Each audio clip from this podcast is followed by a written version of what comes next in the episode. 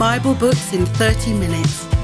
Through the Bible, book by book, with author, pastor, and Bible teacher Mike Beaumont, who's talking to David Tavner. In our last few conversations, we've been focused on the so called major prophets. I think we move to the minor prophets now, Mike, and start with Hosea.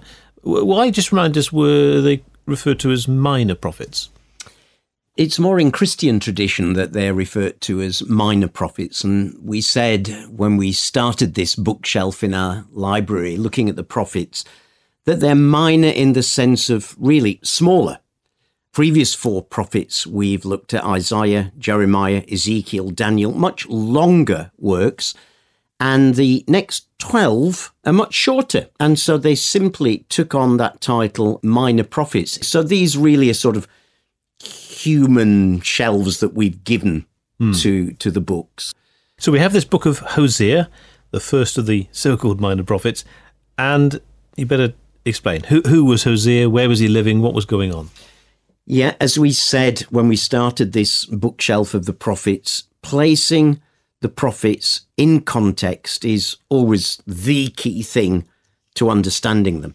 So Hosea himself tells us he lived at a time and prophesied at a time of four kings of Judah, verse 1 tells us, but he actually wasn't in Judah that he lived or prophesied. It was, he goes on to say, during the reign of Jeroboam, son of Joash, the king of Israel. Up north. Up north, you've got it. That northern kingdom that had broken away from the true descendants of King David after the death of King Solomon.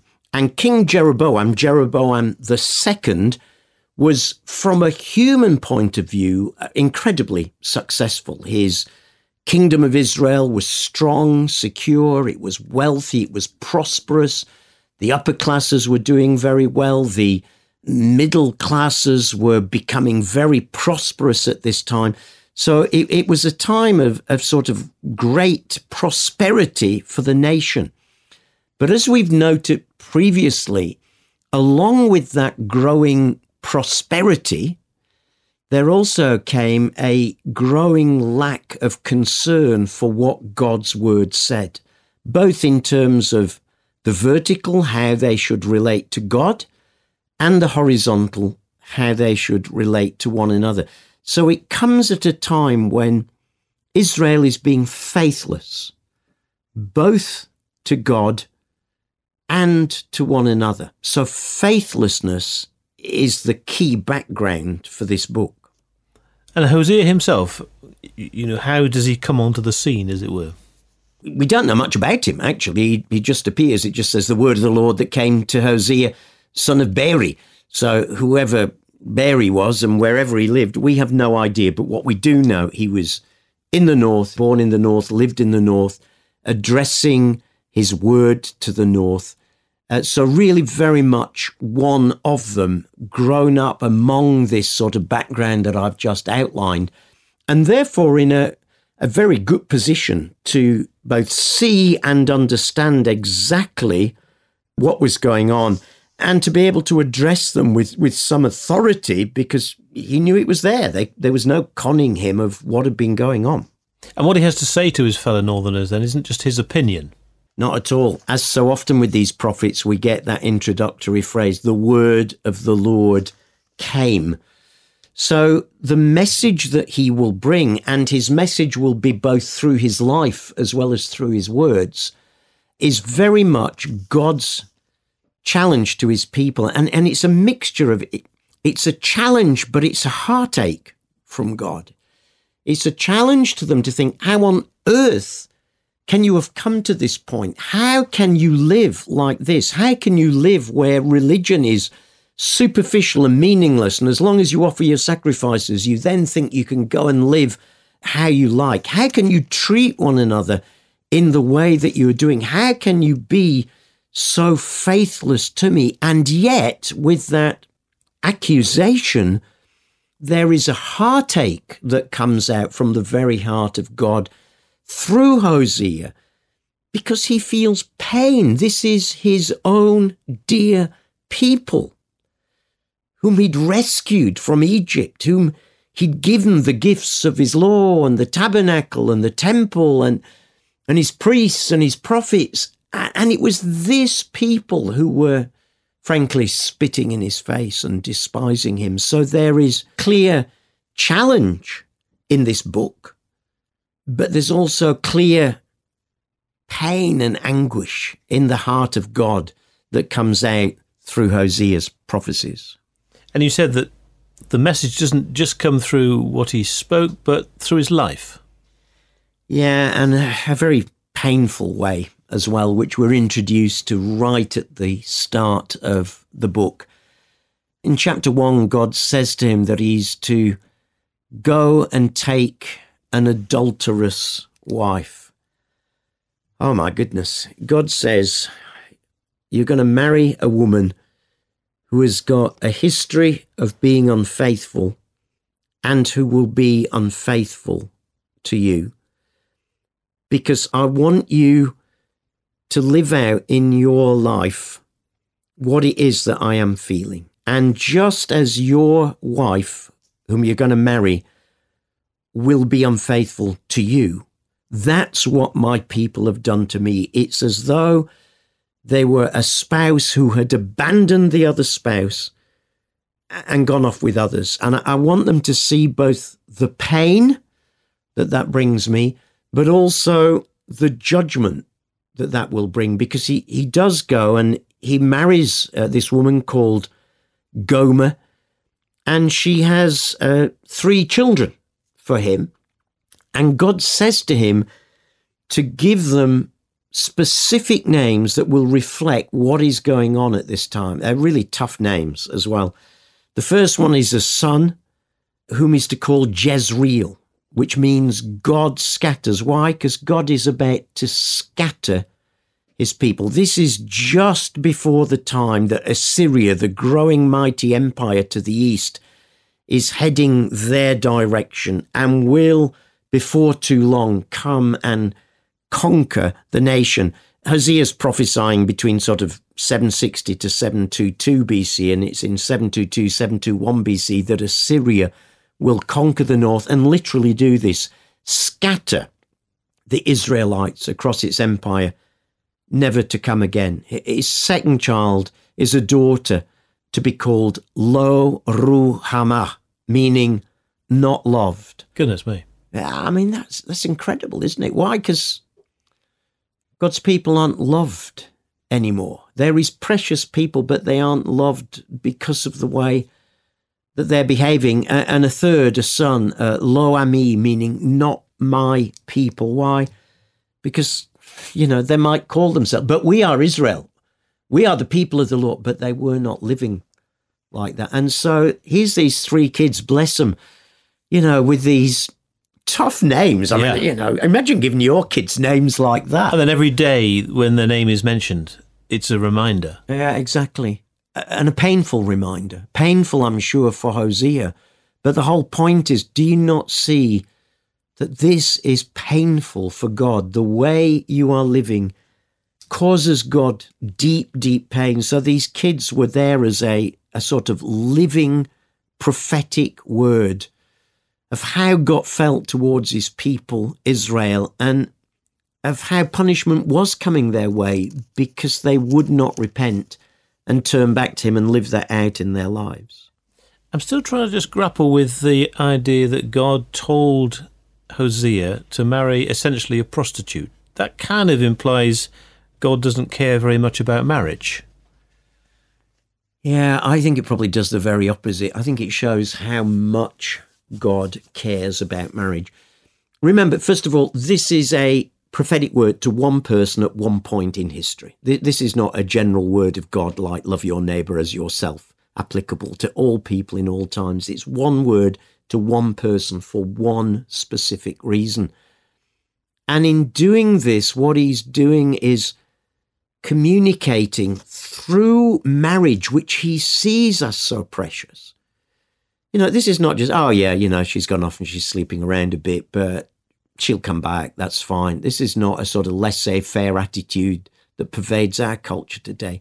It is because marriage was so precious to God that he uses this prophetic, acted out image as a way of communicating to his people the deep offense, the deep shame, the deep hurt that their abandoning of him, actually, he'll even use the words, their prostituting of themselves, has caused pain in God's own heart. So this is clearly going to be very painful for Hosea himself. Very, very painful. And, uh, you know, and anyone who's listening to this who's who's had a partner walk out on them and be unfaithful will know the deep sense of rejection, hurt, shame, all sorts of things that go through the mind as a pastor. I've had to help people through that over many years. And the hurt is deep and profound. And I'm sure this is something that Hosea carried himself. You know, this wasn't just, oh, yeah, I only married her because God told me to. Well, he had married, but, you know, there was a relationship between them that had been broken. And yet, what a guy this is because although she goes off and sleeps around with other guys and is unfaithful, and he's able to use this as a prophetic message saying, The Lord says, This is what you're doing. Remember, these were small communities in those days. Mm. Uh, you know, everybody knew everybody else and everybody else's business. And I'm sure behind the doors he was a bit of a laughing stock. Have you seen what Gomer's doing again? Poor old Hosea, you know. So it must have been painful. But here's an opportunity to say, yeah, it, it is painful, but here is what your God is like. Although this is what you have been and done to him, he's still ready to take you back. Because in chapter 3 of Hosea, God says to Hosea, Go and take your wife and love her again, even though she's been loved by another, even though she's an adulteress. Love her as the Lord loves the Israelites. So go and forgive her, go and take her back, bring her home. And it's interesting because it says, So I went and bought her for 15 shekels of silver. Now, interesting, bought her. That means she had fallen on hard times and had sold herself into slavery. Remember, slavery in the Old Testament was not the sort of slavery that we are familiar with in the Western world that was such an offense and an abuse of the human race. It was a way of selling yourself for a limited period of time, seven years maximum, as a way of getting yourself out of debt. Then you had to be granted your freedom. The law was very clear about that. So she's fallen on bad times. You know, she's gone to one man who's dumped her, gone to another who's dumped her, and eventually she's just used goods and nobody wants her. So she's had to sell herself into slavery. So Hosea has to go and buy his own wife back from slavery. Here's the second interesting thing he buys her back for 15 shekels of silver. The price for a slave was 30 shekels of silver, 30 pieces of silver. Of course, the same price that Judas got for betraying Jesus, just the price of a slave. So not only has she become a slave, she's become a pretty worthless slave, that worthless that she's being sold half price. And yet, he's going to take her back to himself as his wife again. And here is the prophetic picture God saying, You have drifted so far from me. You have sold yourselves to everything and everyone but me. You've reduced yourself to that of a mere worthless half price slave. And yet, just as Hosea took Gomer back, that's what I want to do with you, Israel. Come on, wake up, turn back to me. It, it's a picture of what the Bible calls reconciliation, the bringing together of two alienated parties. We find this doctrine again and again throughout the scriptures. It's a picture that's used in the New Testament of what God did for us through Jesus. He was our reconciliation, the means of us and God being brought together through paying the price of our sins at the cross. And here is a picture of how far God is prepared to go to reconcile his people to them because they love him. And yet, ah, oh, the rest of Hosea is just full of how the people continue in their sinful ways and of accusations and charges brought against them, and they just will not come back. They stick in their stubborn ways. They prefer to live as half price slaves rather than come back to the God who loves them. Because I'm just reflecting on Hosea's willingness to go and buy his wife back. In the natural, she'd committed the unforgivable. Huh, yeah. Again, I, I, it's so important when we're reading the Word of God, we remember these are real people.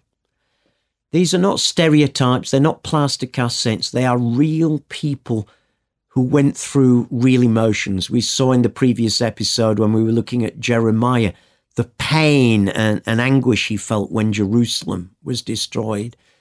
And the, to put yourself in Hosea's shoes and and to feel the pain of being walked out on uh, and the shame. I think that's a big thing. Often when people are abandoned by a partner, it's not just pain, it's shame. What is it that I did that was wrong? What, what, what wasn't good enough for you? And the shame that people walk with. And that's what Hosea must have carried himself. And all the while saying, but this is how God feels towards you, his people. And so God is saying, you know, Israel is faithless but I'm not. Absolutely. Uh, in fact, that sort of leads us really nicely into chapter four, because from chapter four onwards, Hosea starts to rehearse some of the charges of faithlessness against his people. Just let me read these few words here. Uh, chapter 4 opens with this Hear the word of the Lord, you Israelites, because the Lord has a charge to bring against you who live in the land. So he's imagining himself in a law court and the uh, prosecution barrister standing up and bringing the charge against the accused. Here it is. There is no faithfulness, no love, no acknowledgement of God in the land. There's only cursing, lying, murder, stealing, adultery. My goodness, you can see what depths This prosperous society, remember, this society that was doing very well for itself, thank you, and yet accused of cursing, lying, murder, stealing, adultery. He goes on to talk about how his people engage in prostitution. And that literally was the case because some of the gods and idols they were turning to, the Baals that they were turning to, worship at a Baal sanctuary involved going with a temple or a shrine prostitute, male or female. You actually had sexual intercourse there as part of your worship because Baal worship was a fertility religion. So there really is literally prostitution going on. But God's saying through Hosea, but can you not see the higher prostitution? If you are prostituting yourself, you've deserted me to give yourself to prostitution. There was idolatry. They consult a wooden idol and are answered by a stick of wood, he says. I love that picture, don't you? Mm. The idol that's made of wood and carved beautifully and decorated. They consult an idol. It's only a stick of wood, mm. Hosea says. And ends up saying a, a people without understanding will come to ruin. So here's his accusation, followed then in, in chapter 5 by words of judgment coming upon Israel. And, and he says the, the judgment that is coming upon you is going to come in the shape of Assyria, the very nation they were hoping might help them against other enemies will be the very nation who, in just a few years' time, will come and conquer them and destroy them and scatter their peoples across the known world. And you said that despite the living example that Hosea and Gomer were, in a sense, the people still didn't get the message. Yeah, they, they still didn't get the message. Well, do you know what? It's like they did, but they didn't. Because in chapter six, we, we find them apparently repenting. So chapter six opens with the words, Come, let us return to the Lord. So he's quoting them here. Uh, he's torn us to pieces, but he'll heal us He's injured us, but he will bind up our wounds. After two days, he'll revive us. On the third day, he'll restore us that we may live in his presence. Let us acknowledge the Lord. Let us press on to acknowledge him. And it sounds, doesn't it, like, oh, they are coming back to God after all. But God sees straight through it. And he goes on to say through Hosea, what can I do with you? Your love is like the morning mist, like the early dew that disappears. Therefore, I cut you to pieces with my prophets. I killed you with the words of my mouth. My judgments flashed like lightning upon you. And here's perhaps one of the best known verses in the book For I desire mercy, not sacrifice, an acknowledgement of God rather than burnt offerings. In other words, God's saying, I don't want all your religious rituals. I don't want you going to the sanctuaries and the temples and offering loads of sacrifices to me and thinking that's enough. What I want is your heart. I want mercy in your dealing with one another, not sacrifices. And you know what? That's still a challenge for us today. God wants mercy, not sacrifice. Let, us bring that up to date. I'm not bothered how much you read your Bible. I'm not bothered how often you go to church or your small group. I'm not bothered how many times you tune into UCB. What I want to know is through all of that, do I have your heart? Heart relationship is what God wanted then and what God still wants with us today. And if He doesn't have our heart, how much does that pain him? Well, I think this whole book just cries out with that. This pain that Hosea goes through is the pain that God himself experiences. And you know, as as this book goes on, really we find we find little hope. There's this image in chapter eight of of saying, you know, you've sown the wind, now reap the whirlwind.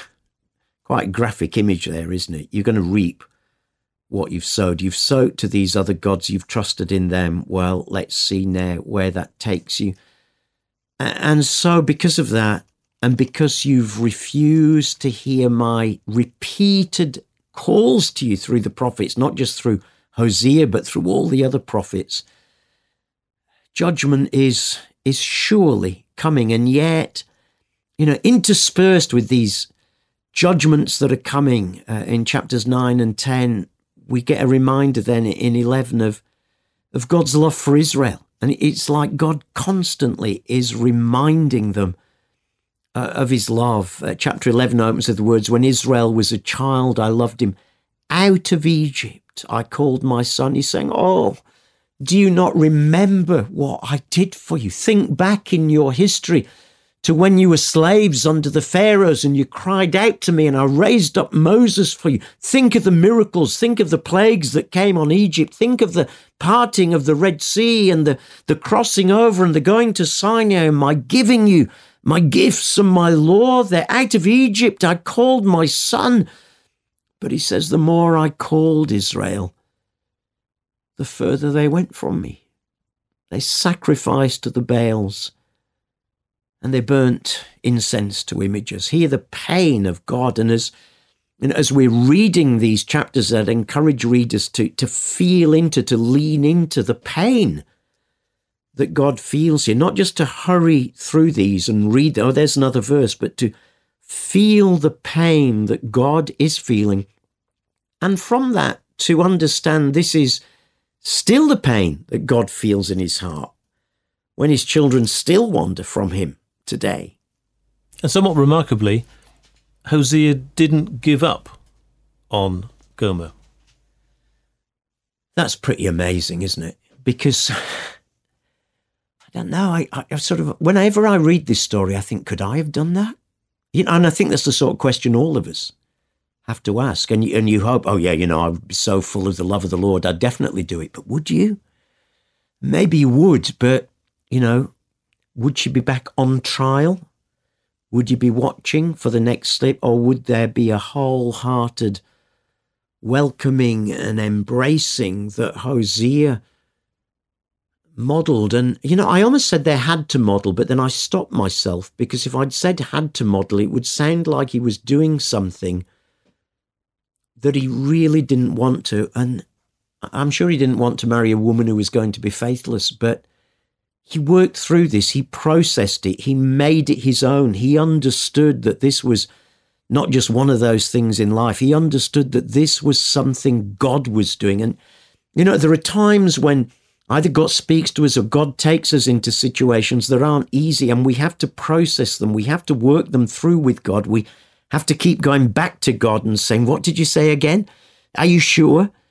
And I think all of us have those times and going back to his word, what did God say? You know, that's what I do. Whenever I face a tough time, whenever things aren't going as I had hoped they would do, as I thought God had said they would go, I constantly go back to, but what did God say to me?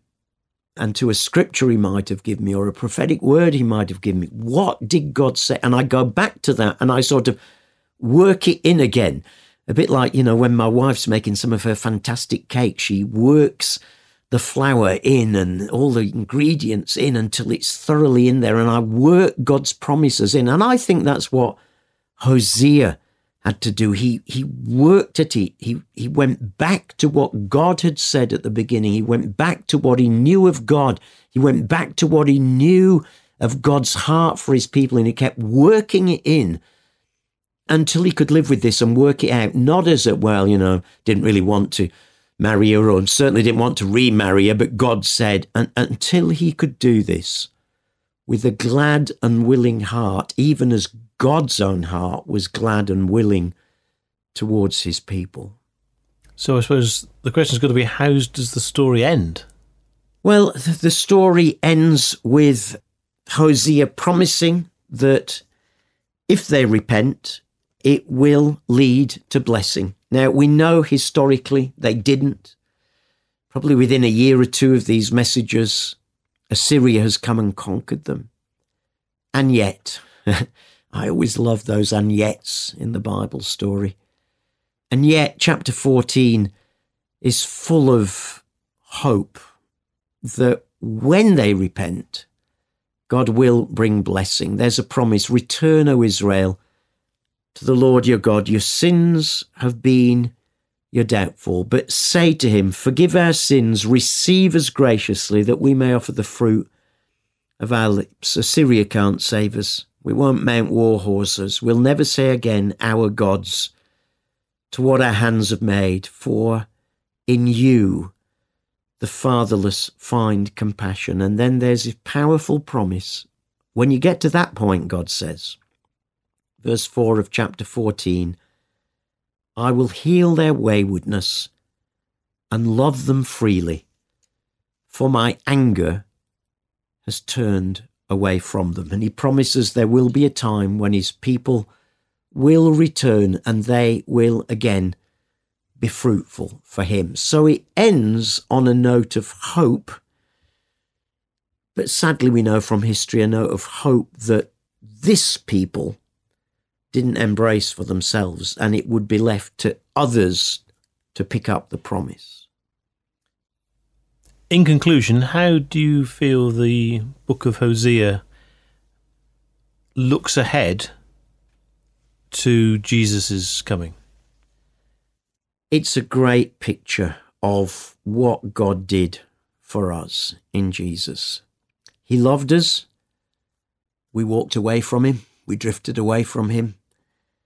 And yet he took the initiative to reach out and be reconciled to us. We went off and, as it were, married ourselves to other things, other people, other isms, whatever it might have been. And yet God never gave up on us, just like Hosea didn't give up on us. And the wonderful message we get in the New Testament is that while we were still sinners, he sent Jesus to die for us. While we were still worthless slaves, to pick up the picture of Gomer, he sent his son to reach out for us. And one of the parables of Jesus I love in the New Testament is the parable of the waiting father.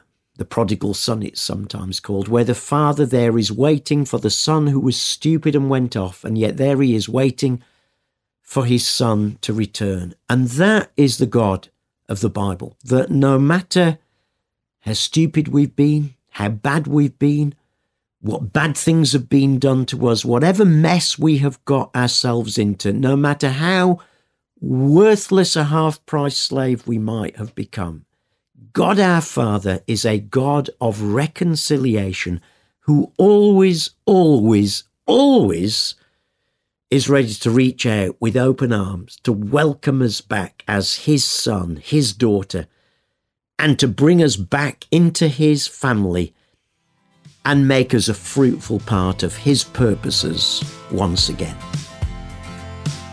Mike Beaumont has been talking to David Taverner Listen to more episodes anytime. Bible books in 30 minutes. Through the Bible, book by book, from Genesis to Revelation. This is a United Christian Broadcasters production. For more about UCB, check out the website at ucb.co.uk.